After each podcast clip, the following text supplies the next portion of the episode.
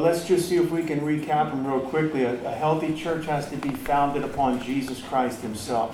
Jesus Christ Himself being the chief cornerstone, okay? That was the first part. Has to be built upon Christ Himself, not traditions and theories, and it has to be built upon the Lord. Other foundation can no man lay than that is laid, which is Christ Jesus. Now, if any man builds upon that foundation, all right, and that's how we're to build. Secondly, uh, the, the, a healthy church has to be doctrinally sound or biblical. We can't be all over the place with our doctrine. It matters to the Lord.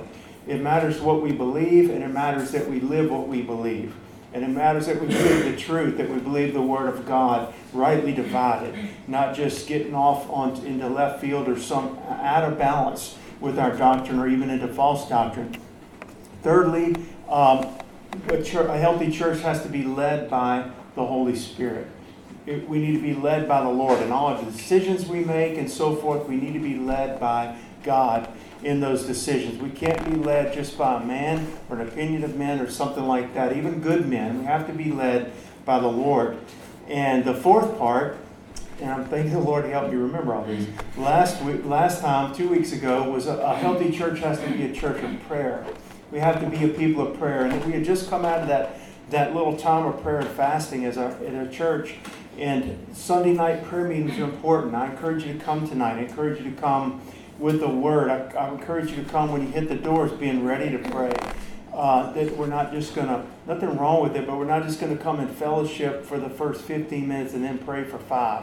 We're going to come together ready to pray, and we'll have a little time of fellowship afterwards. But a healthy church has to be a praying church. And, and I'm to, I want you to turn, if you would, to First uh, Timothy chapter 3. This is where we're going to begin this morning. 1 Timothy chapter 3, verse 15. 1 Timothy 3:15 Paul says, "But if I tarry long, that thou mayest know how thou oughtest to behave thyself in the house of God, which is the church of the living God, the pillar and the ground of truth. He says, he's saying to his, his young disciple, Timothy, who's the pastor at the church of Ephesus, if I tarry long and can't get there to you, I want you to know how you should behave yourself in the house of God. There's a way that we're to live. And he says specifically, the house of God, which is the church of the living God, the pillar and ground of the truth. Now, the definition of church, if you look it up in the Bible, this is what we're talking about a healthy church, okay? Um, there's two definitions when I, when I read from the Greek on this specific word, church. It's a community or of members on earth or saints in heaven. And the second definition is the one I want us to talk about today. The second definition is simply this a calling out a calling out. If we're going to be a healthy church, we need to be called out. We need to be separated unto the Lord. If we're going to be healthy, strong believers that rightly represent the Lord, we have to be called out individually. Our family, our, our church, certainly. He's called us out. And I just want to uh, give you some, some thoughts. You just said you, you have to turn to any scriptures at this time. But I began to think, and you could probably add 50 others to this list. But I began to think about when the Lord called uh, Noah. He called Noah out of the corruption of his day. It says the Lord looked and he saw that the whole earth had basically defiled itself. All flesh had defiled itself with sin. And he says, But Noah, he found righteous in his eyes. Noah found grace with the Lord. And the Lord called him out, didn't he? He called Noah, he did it in a unique way, but he called Noah and his family out of the moral corruption of his day. And I just want to read this verse. Just listen. And the Lord said unto Noah, this is Genesis 7, Come thou and all thy house into the ark, for thee have I seen righteous before me in this generation. So there was a calling out, wasn't there? There was a calling out uh, even though this was long before the church exact, you know, technically was established, a church of Jesus Christ, there's always been followers of God. There's always been people of God, the faithful of all the ages. And the Lord has always called his people to be separate and separated us out, not in an arrogance and a pride. We'll talk about that more in a little bit, but there is a separation, and it's supposed to be there. And it's okay. In fact, it's necessary. But he called Noah out of all the people on the planet, Noah and his family, and he says, Come down in all thy house into the ark. I'm getting you all over here. Now remember, he was a preacher of righteousness. The Bible tells us in other passages, you get more of the puzzle, I guess, of, of Noah from other scriptures. But the, in the 120 years in building the ark, he was a preacher of righteousness. Nobody was listening. Okay, nobody gave heed, and they didn't get on the ark. They could have. That ark would be a representation of Christ Himself. There's salvation and safety in the ark, and all the rest of the world is damned and doomed outside of Christ. It's simple, it's not confusing. People may not like it, but that is the truth. Jesus is the way, the truth, and the life, and no man comes to the Father but by me. The Bible makes no apologies for that, nor should it. And so he's calling his men to be separate. Abraham, the Bible says of him, Now the Lord said unto him, this is chapter 12 of Genesis, unto Abram, Get thee out. So you see, there's a calling out. Get thee out of thy country and from thy kindred and from thy father's house unto a land that I will show thee. And I will make of thee a great nation and bless thee and make thy name great, and thou shalt be a blessing. What is he doing? He's calling him out. He's separating him. Okay? And, and everybody that's going to follow the Lord and walk with the Lord, there's going to be a separation that God wants to be there that he's going to, to have to be there. If we're going to be a healthy church, that has to be in our church as well. When I think about Lot, okay, in Genesis chapter 19, Abraham, Abraham's nephew that had chosen. Now, the man was righteous. The Bible calls him righteous in the sense that he was just. He was not a partaker of the sins of Sodom and Gomorrah. But he made a choice. When he had a free choice to live wherever he wanted, the whole land was before him. He made a choice to go down there near Sodom. And then by the time we see the angels going to get him out, he's in Sodom.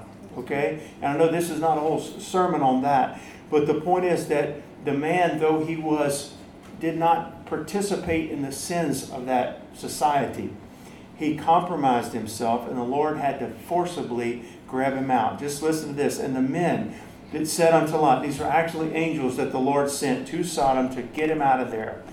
And the men said unto Lot, Hast thou any here besides, son in law? and thy sons and thy daughters, and whatsoever thou hast in thy city, bring them out of this place. Separation, right? A separation. For, for we will destroy this place because the cry of them is waxing great before the face of the Lord, and the Lord has sent us to destroy it.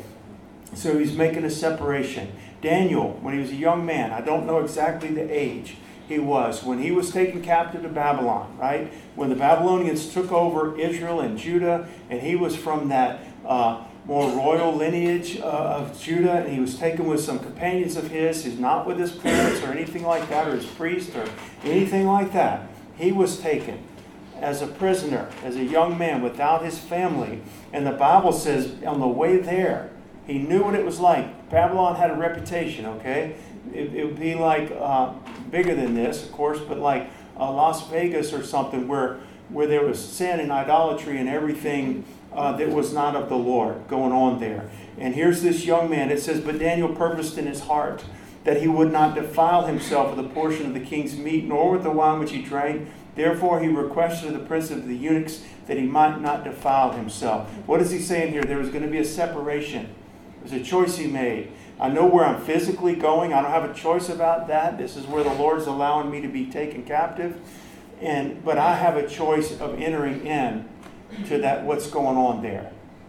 And I choose to purpose in my heart to be separated unto the Lord.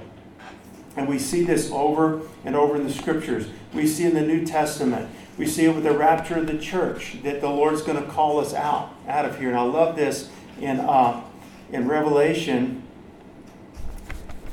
Revelation chapter 11, just listen. You know that the, the account that's given to the two witnesses, right? They stand before the Lord day and night, and halfway through the tribulation, God is going to send them to, to prophesy and to speak the truth. There are several testimonies of the Lord going on during the tribulation on the earth. Got angels flying through the atmosphere. There's 144,000 saved Jewish young Christian men 12,000 from each tribes, and there's these two witnesses.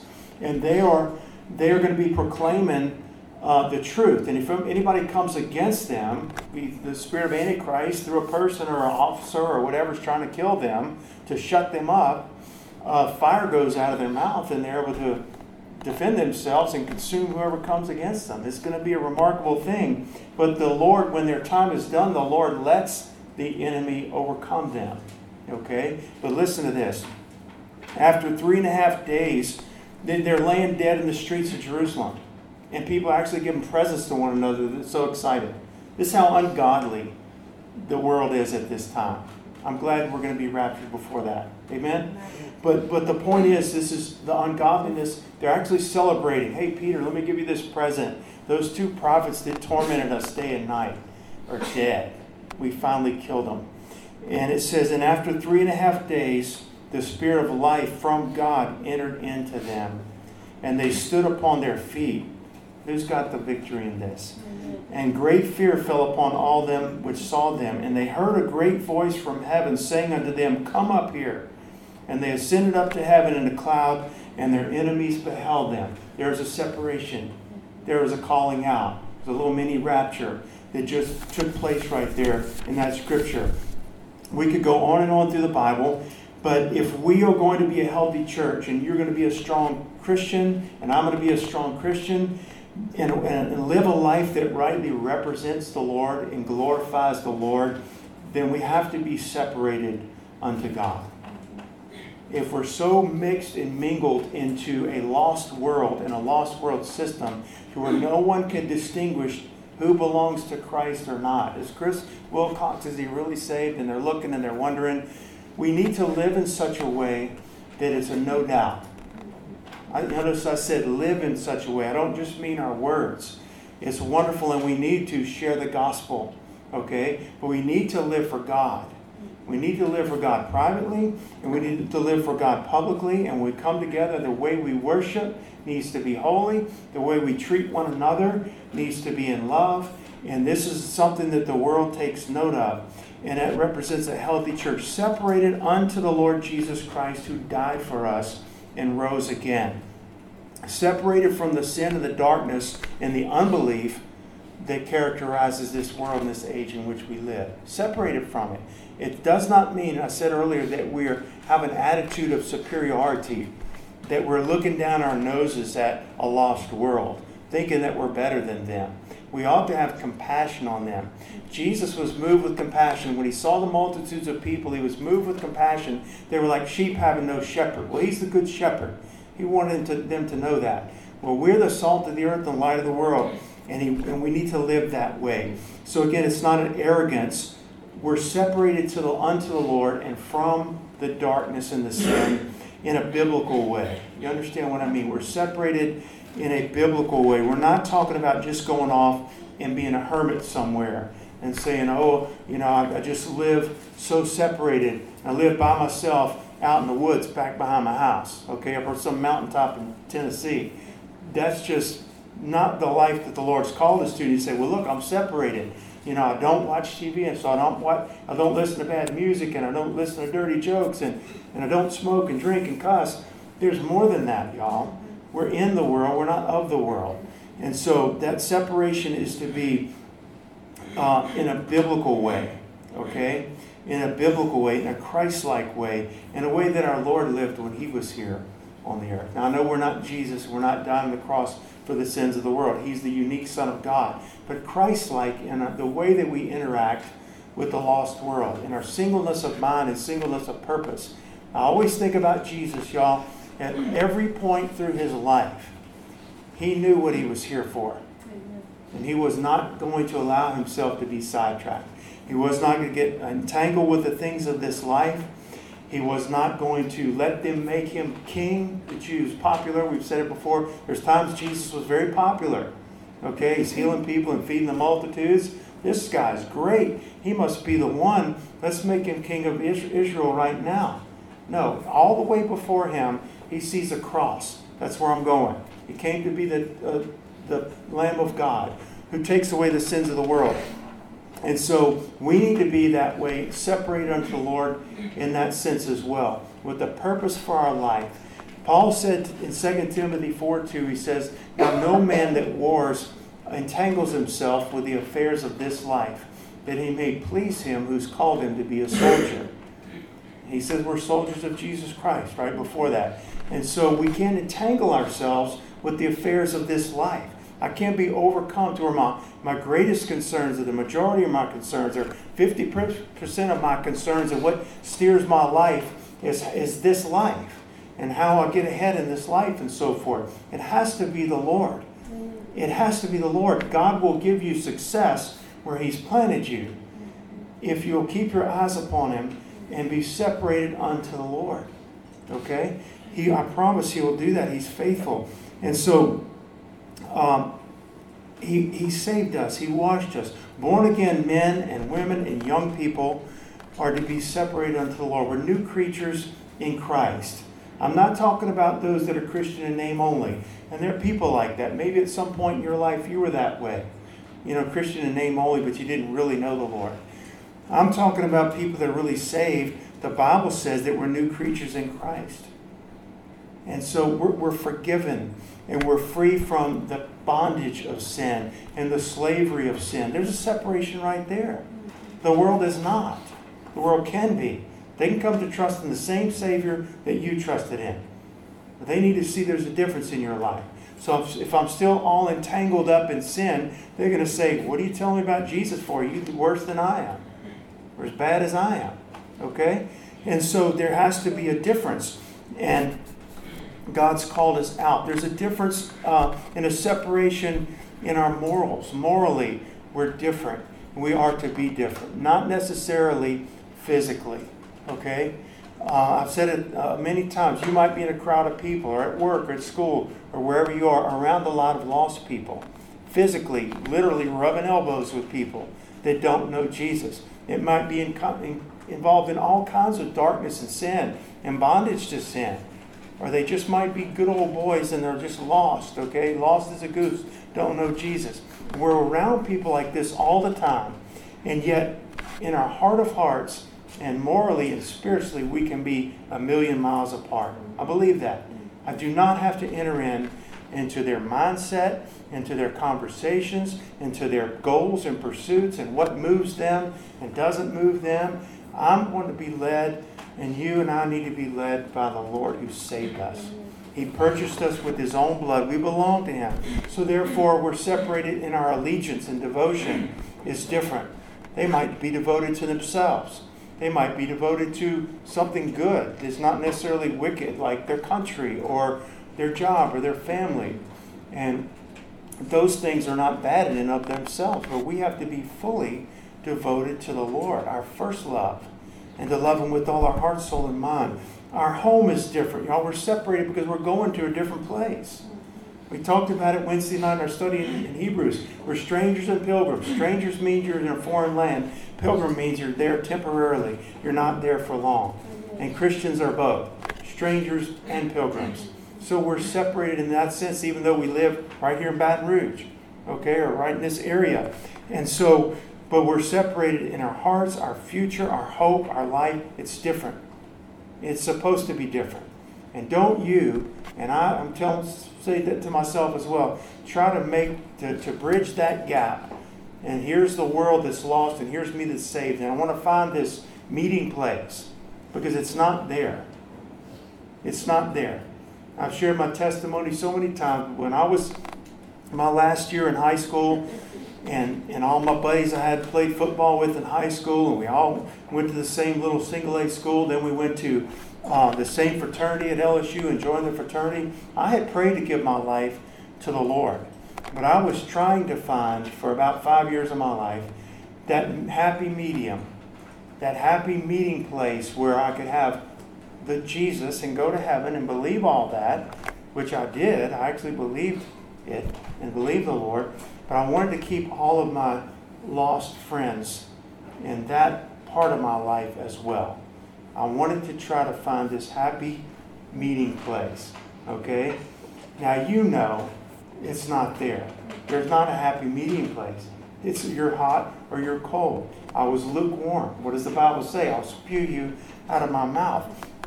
I tried and tried to find it, and it's not there. And I thank the Lord, He was patient with me. He was very stern with me, especially right at the end when He, he brought me out of that. But there was a separation where He called me out, and the Lord tested me on that very quickly. Like the next day after I said, Okay, Jesus, I'm giving you everything. I'll quit fooling around. I give you my friends, I give you everything. And the Lord put that to a test. And that's okay. You know, we need to be tested and, and strengthened in those areas. But, but the point is that there's a separation. And the Bible says if you were to pick up the Bible and begin to read it like a book, any book, you start on page one, the first line, right? In the beginning, God created the heaven and the earth, and the earth was out without form and void, and darkness was upon the face of the deep. And the Spirit of God moved upon the face of the waters, and God said, Let there be light. And there was light. And God uh, separated the light from the darkness, and the darkness He called night, and, and the, the in the day, the light he called day, and the evening and the morning were the first day. But it says he saw the light that it was good.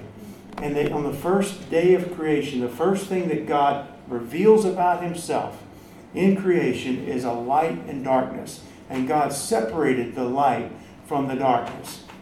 That is a theme, that is a truth, that is a spiritual reality that we see all through the Bible. It doesn't mean that I'm better than someone else now that I'm born again. It means that I'm born again and I need to live like it.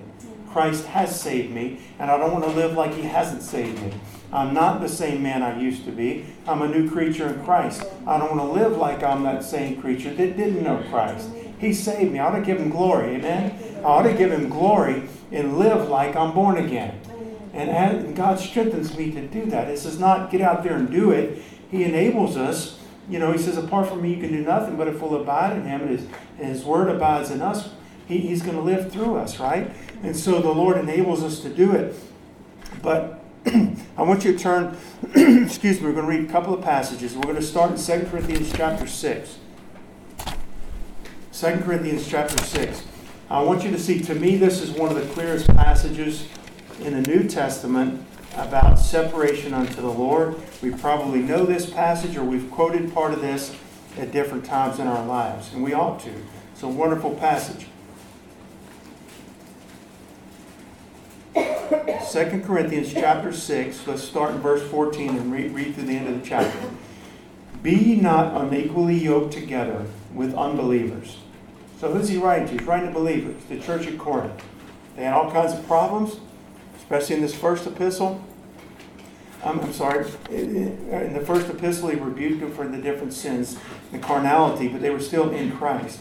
Don't be unequally yoked together with unbelievers, for what fellowship has righteousness with unrighteousness? It's a rhetorical question. And what communion has light with darkness? And what concord has Christ with Belial? And that's an, an idol. Or what part has he that believes with an infidel?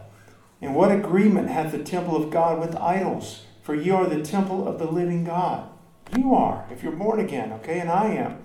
As God has said, I will dwell in them and walk in them, and I will be their God, and they shall be my people. Wherefore come out from among them, and be ye separate, saith the Lord, and touch not the unclean thing, and I will receive you, and will be a father unto you, and ye shall be my sons and daughters, saith the Lord Almighty. I almost don't have to expound on that. It's pretty clear. It's very clear. I thank the Lord for His Word. But there's no communion with light and darkness. Jesus is the light of the world. Satan is like the prince, of the power of the air, this prince of darkness, and so forth. His kingdom is a kingdom of darkness, uh, of morally sinful and dark. Okay? And Christ is the light of the world. There is no fellowship between light and darkness. If you walked in this den in the middle of the night, 1 a.m., and flipped on the light switch, it, it lights it all up. There's not a communion. There's not a fellowship. It's one or the other. And so the Lord's calling us to be separated unto Him. This is not a new thing. Now, I'm preaching on being separated today because it's what the Lord gave me for our church and for myself. But this is not a new thing. It's not a man made thing or some kind of, uh, you know, man made decree that we're going to make a, a bunch of extra rules to follow to take the fun out of life. Being separated unto God and being holy unto the Lord is not something that pastors invented to rob all the joy and suck out all the joy out of life. It is biblical. It's what the Lord's called us to. And the only real joy you're ever going to experience is when you are fully separated unto God. Mm-hmm. Because it's a fruit of His Spirit love and joy and peace. Can I tell you, when I lived that five years of my life in compromise, I was a compromising Christian. If I'd have died, I believe I'd have gone to heaven. But I was not sold out to the Lord in my lifestyle. I was hanging on to things in the world. Okay? God commanded me to come out of that. And can I tell you, that was in my whole life, that was the most miserable time of my life. When I didn't know Jesus, I was happier. Okay? And when I've surrendered fully to the Lord, I'm fully walking in what God has for me and the joy and the peace that He gives. But that time is the worst time. If you're there now, come out. Amen. Trust the Lord. If you're there right now, come out. Don't waste your time. It's a waste of time. And it brings shame to the Lord. And you're stunning your growth. Now, God can make up for it. He's, he's good. But I'm just telling you, there's nothing there for you. There's nothing, there's not a place for you. And God has a place for you when you surrender fully to Him. So this is not something separation from the world. Again, it's not an arrogance. It's not something that some religious sect puts upon us to rob all the fun out of life. I've had more fun being knowing Jesus and with people of God and walk with the Lord and going on mission trips and serving God and having peace in my heart and be able to lay on that bed back there and put my head in the pillow and go to sleep than I've ever had in my life. You, it's wonderful to know Jesus. It's wonderful to be separated to Him. I've got a long way to go in my growth and maturity and holiness and Christ likeness. God's still working in us, all of us. But the separation is there, and I'm glad it's there. The Lord wants it to be. Okay, so I want you to look at, uh, at John chapter 15. We're going to read a couple of passages from chapter 15 and then chapter 17. In John 15, this is where Jesus is getting close to the time of his arrest and his crucifixion. He's getting towards the end of the sermons and the words that he was speaking to his disciples. He was with his disciples at this time, privately, in John 15, verse 18. And look what he says to them. John 15, 18. If the world hate you, wow, right off the bat. Why is the world going to hate me? You know that it hated me before it hated you. If you were of the world, the world would love his own. But because you are not of the world, but I have chosen you what? Out of the world, therefore the world hateth you. Remember the word that I said unto you, the servant is not greater than the Lord, his Lord. If they have persecuted me, they will also persecute you. If they have kept my saying, they will keep yours also. But all these things will they do unto you for my name's sake, because they know not him that sent me. What is the deal? We're separated from the world, we're hated from the world. The world doesn't know God. It's plain and simple. They might say they do. They might go to church on Easter morning. They might say, I'm a Christian, I grew up in a Christian family, a Christian nation, whatever it may be. But the reason the world hates us and the followers of Christ is the same reason it hated Christ. And it's because they're not of the world. They don't know the Father. And they don't like it. And they don't like you shining the light upon their darkness, for the most part. Now, there's some people that are they love it and are come to it when you show it to them. Thank God. That's how we got saved. Amen? And that's how everybody's going to be saved. But some people hate it. We see it on TV. Stop with all your Christian morality. We don't want to hear it, right? We don't want it on our college campuses. We don't want it here. We don't want it in our uh, in a public arena. We don't want it in the politics. We don't want it in this Capitol House in Washington, D.C. We don't want it. And so let's skip over to chapter 17. Read verse 11 with me. John 17, 11. And now I am no more in the world. He's getting ready to go to the cross and then ascend uh, to the Lord, to, to his Father. But these are in the world, his disciples. And I come to thee, Holy Father. Keep through thy, thine own name those whom thou hast given me, that they may be one as we are one. Now I want you to skip down to verse 14. I have given them thy word, and the world hath hated them, because they are not of the world, even as I am not of the world. I pray not that thou shouldest take them out of the world, but that thou shouldest keep them from the evil.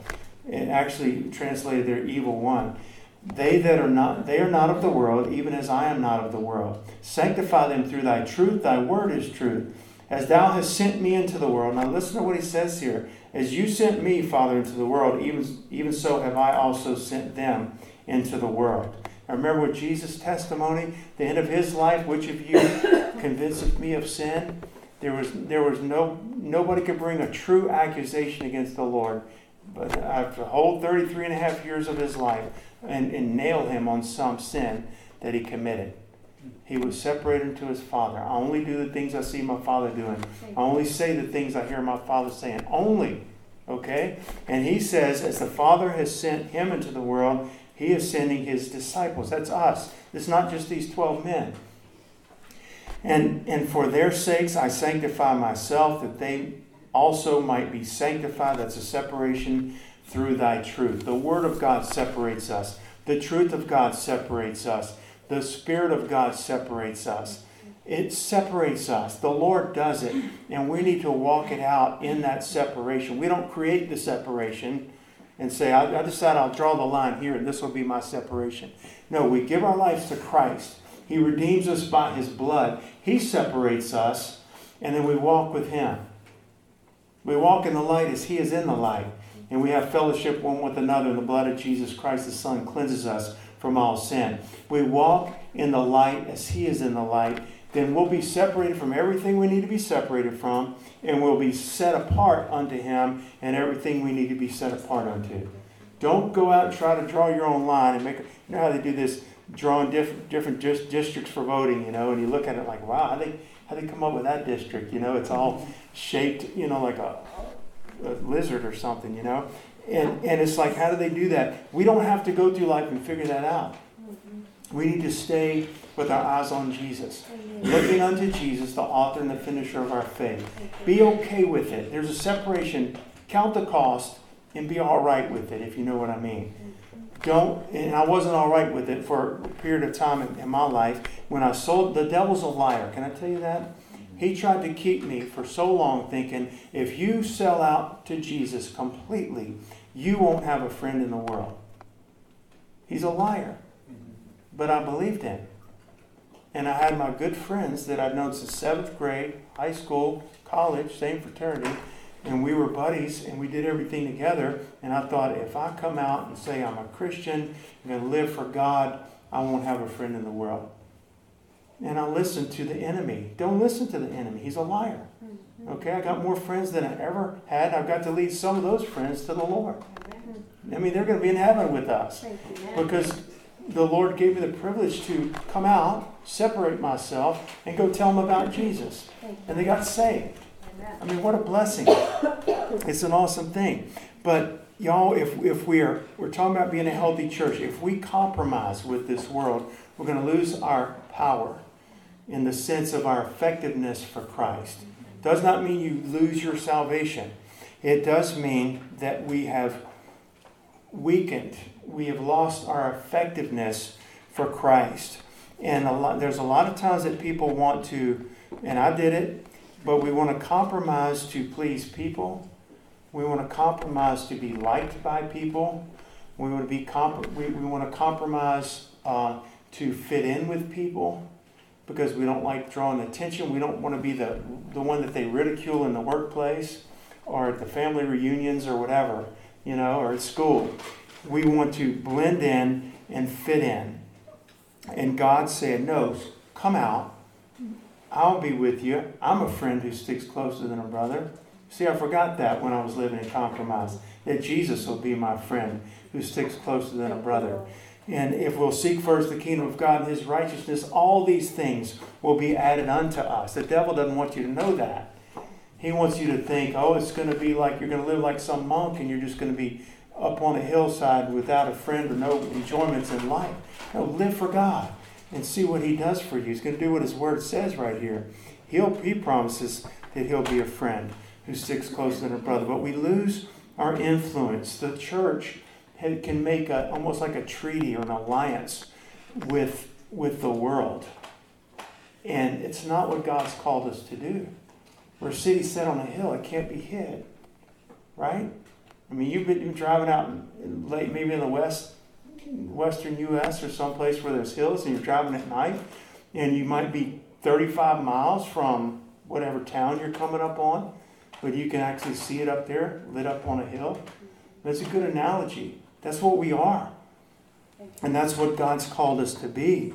And so we see the, the instead of uh, so much in our day, y'all, we see instead of the church going out and piercing the darkness, like getting out there, rolling up our sleeves, bringing this gospel to people in the midst of their darkness and sin, and throwing them a life jacket, okay? A lifesaver, a savior.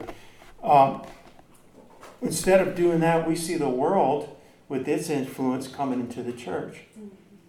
And the church uh, bowing down and compromising. And before you know it, you'll look at a church and it won't be recognizable as being a church of Jesus Christ. It will be a mixture.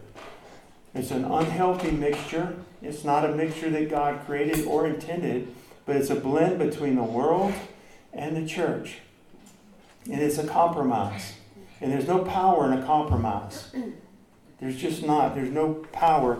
There's no effectiveness that Jesus died 100% on the cross.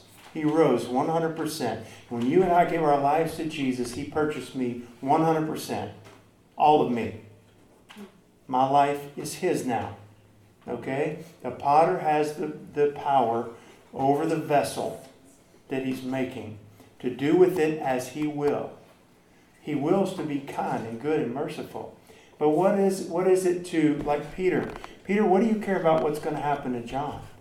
What if I will for John to live to a ripe old age till I come back again? You follow me. And it was okay for both of them. Might have a total different plan for John and Peter. Peter was martyred for the Lord. Okay? John lives to this ripe old age. They tried to kill him and couldn't kill him. And he died on the island of Patmos. But the point is, that when He purchased us, He purchased us completely. We belong to Him. And so that separation is going to be um, in our lives and in our church. And we don't want the, the, uh, the world to influence our church. We want to influence the world and touch them and, and reach them with the same saving gospel by which we were saved. The same Spirit of Christ, the same conviction of sin in their lives, the same Lord and Savior above all, and it's not going to happen as we blend light and darkness and say, well, we can get a bigger crowd if we do this. That's a trap from the devil. And we can put such a spiritual twist on it. But don't you want more people? Then they can hear about Jesus. And so we compromise right off the bat to get a bigger crowd when the Lord's already displeased with that. And then we can't ever get around to telling them about Jesus and they need to be separated unto God because we've got them here now and they came under false pretenses, and we got to keep them happy in their false pretenses and compromise. We don't need to live that way. I'm not pointing my finger at a worldly church. I'm saying that that God has called us to be separated. And if we're going to have an effectiveness for Christ, there has to be that separation. One more passage I want you to read with me, and um, in Matthew chapter 5. We've been sort of referring to it, but I want to read it. This is part of the Sermon on the Mount and the Lord speaking to his followers. Let's read 13 through 16. We could quote it, I'm sure. But you're the salt of the earth. Matthew 5 13. But if the salt have lost his savor, wherewith shall it be salted? It is henceforth good for what? Nothing.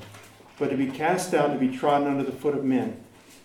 You're the light of the world. A city that is set on a hill cannot be hid. Neither do men light a candle and put it under a bushel, but on a candlestick, and it gives light unto all that are in the house. Let your light so shine before men that they may see your good works and glorify who? Your Father, which is in heaven. And so Jesus is the light of the world. If we're born again, he says we're the light of the world only to the extent that we're saved, that Christ is living in us, okay? But it's meant to be that way. Damien at his workplace or, or Liz at school or wherever we are, It has to be, you are, we're the salt that's sprinkled all over this globe. And you might be the only Christian there or the only one who's really living for God there. Then live for God there.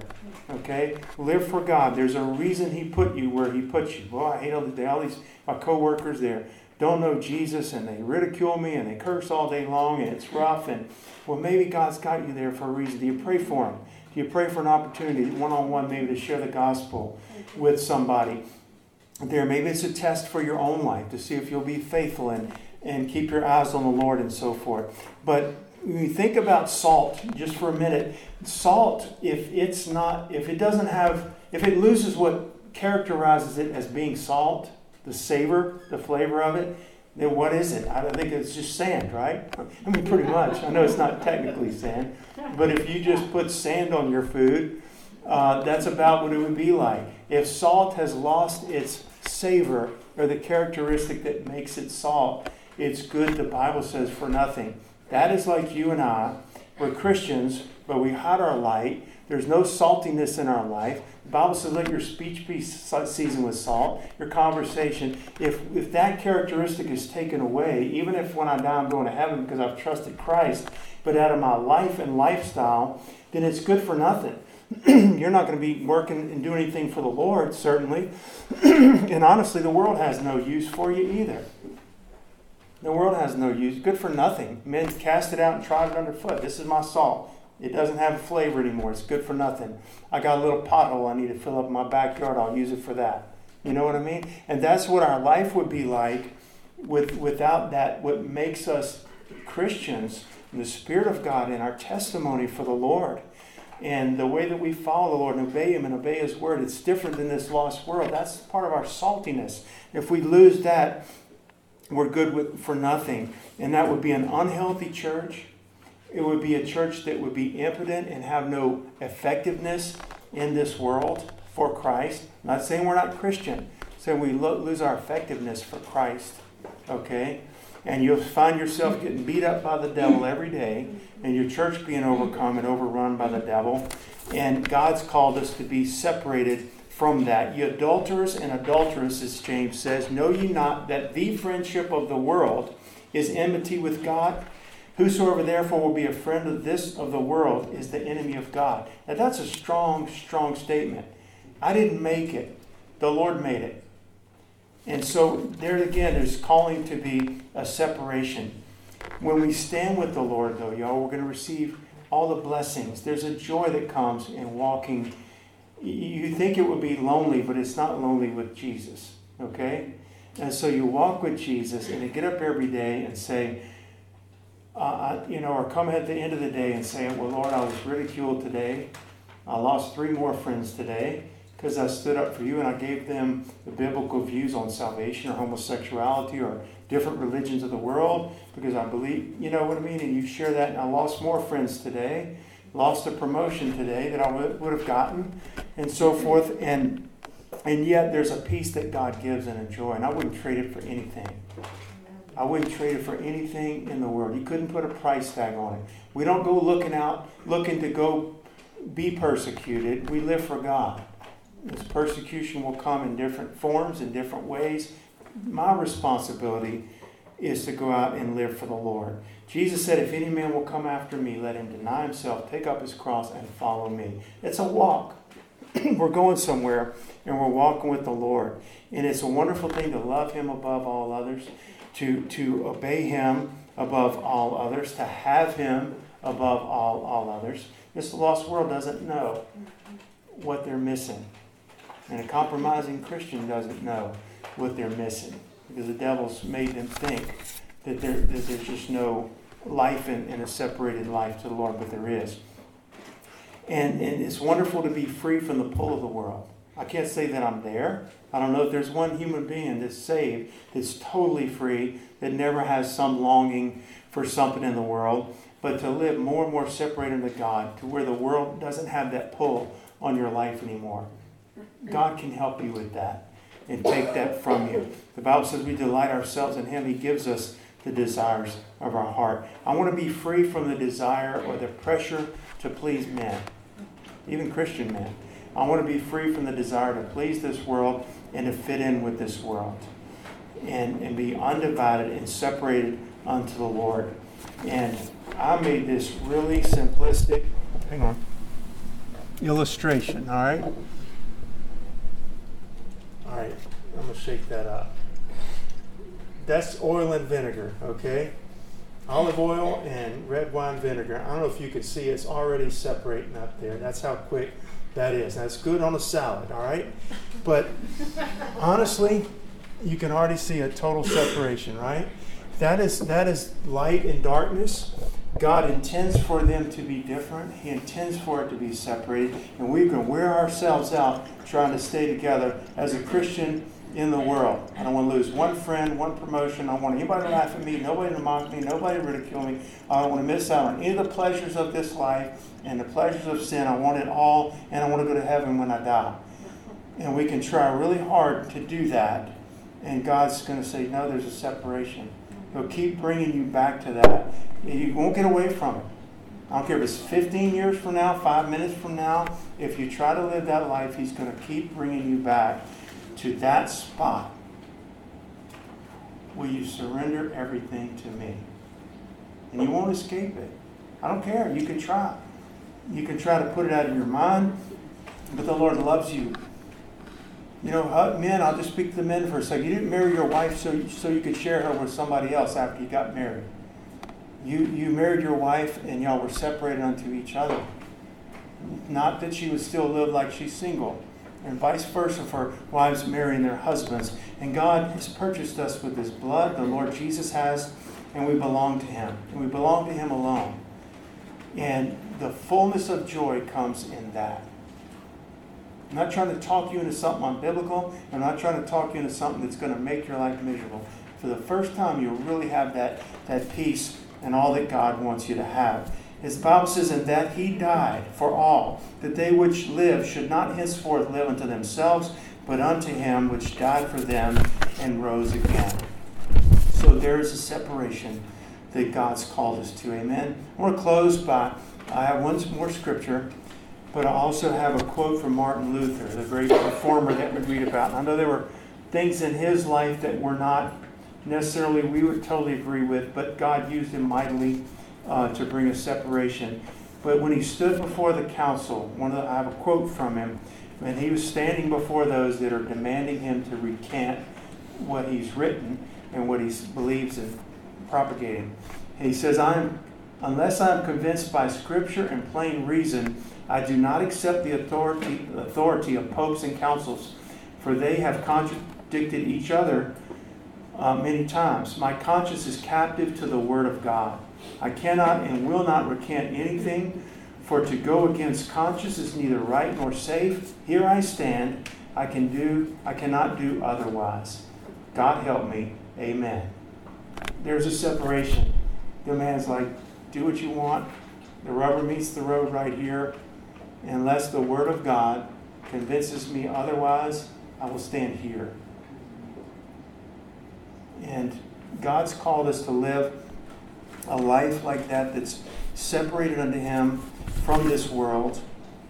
And I want to close by reading a scripture. In fact, you can turn with me in your Bibles. And dear William, y'all can come and uh, turn to 1 Thessalonians 1.12. 1 Thessalonians 1.12.